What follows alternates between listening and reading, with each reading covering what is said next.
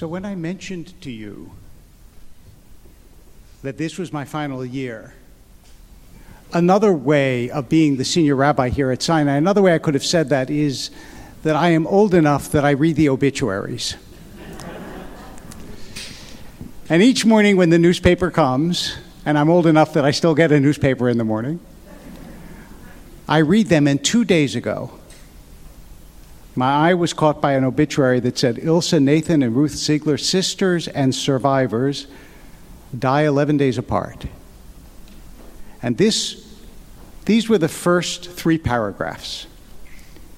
One day in 1944 at Birkenau concentration camp in German occupied Poland, Ilse and Ruth Schur saw their father for the last time. You two are young. Maybe you'll survive, Jacob Schur told them. He raised his hands towards their heads and in a voice choked with emotion, he gave them a Hebrew blessing. Yevarechecha Hashem v'yishmerecha, Yer Hashem panav elecha v'yichuneka, Yisa Hashem panav elecha v'yasem lecha shalom. May God bless you and keep you. May God's countenance shine upon you and be gracious to you. May God be with you and grant you peace. The last paragraph of the obituary reads as follows.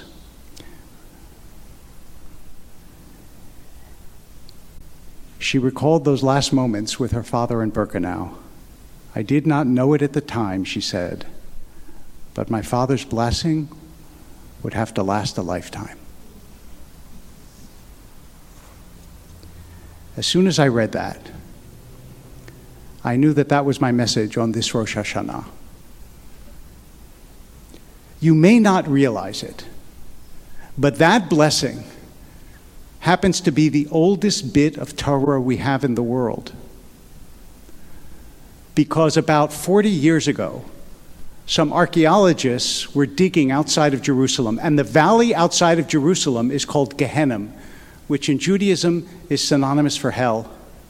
And the reason that it was called Gehenna is that's where Canaanites sacrificed children, and Jews couldn't imagine a worse place, so they called it hell was Gehenna, Gehinom, the valley of Hinnom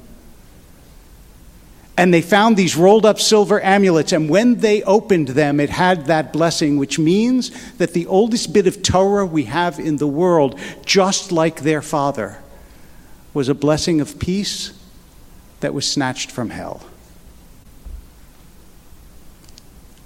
That's our legacy to the world.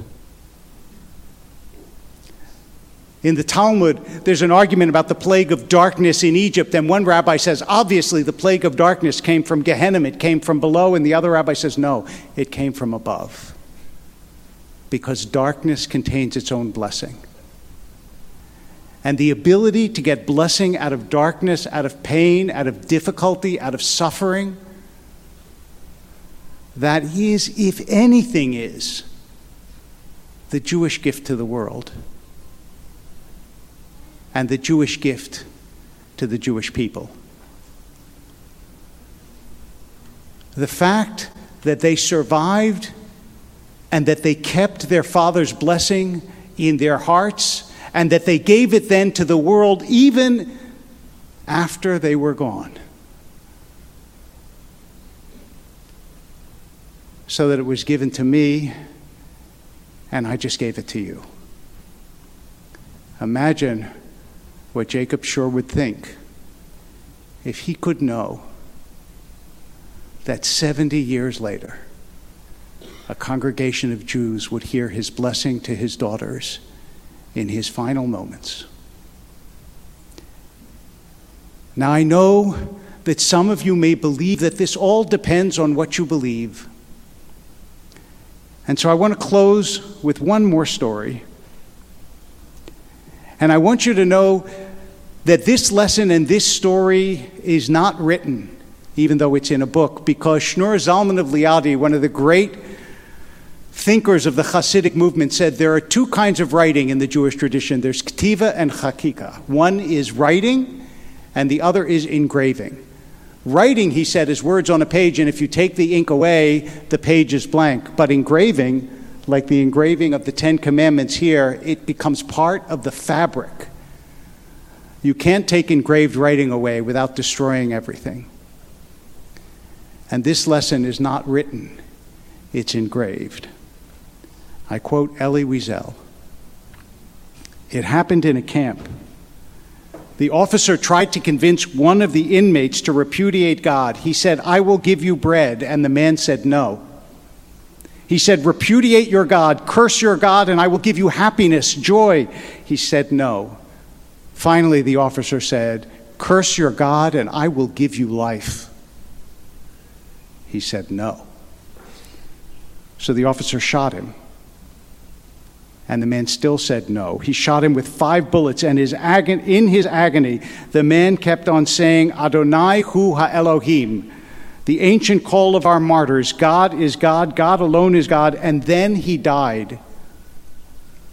The son told me the story. The son said, You know, my father was not a believer.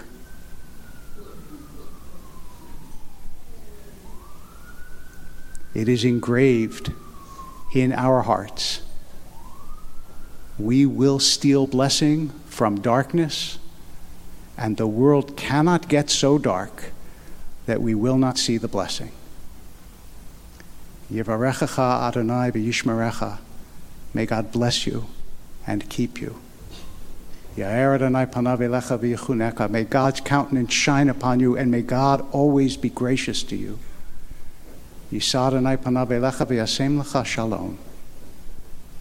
May God lift God's presence up before you and grant you all lives of blessing, of promise, and of peace.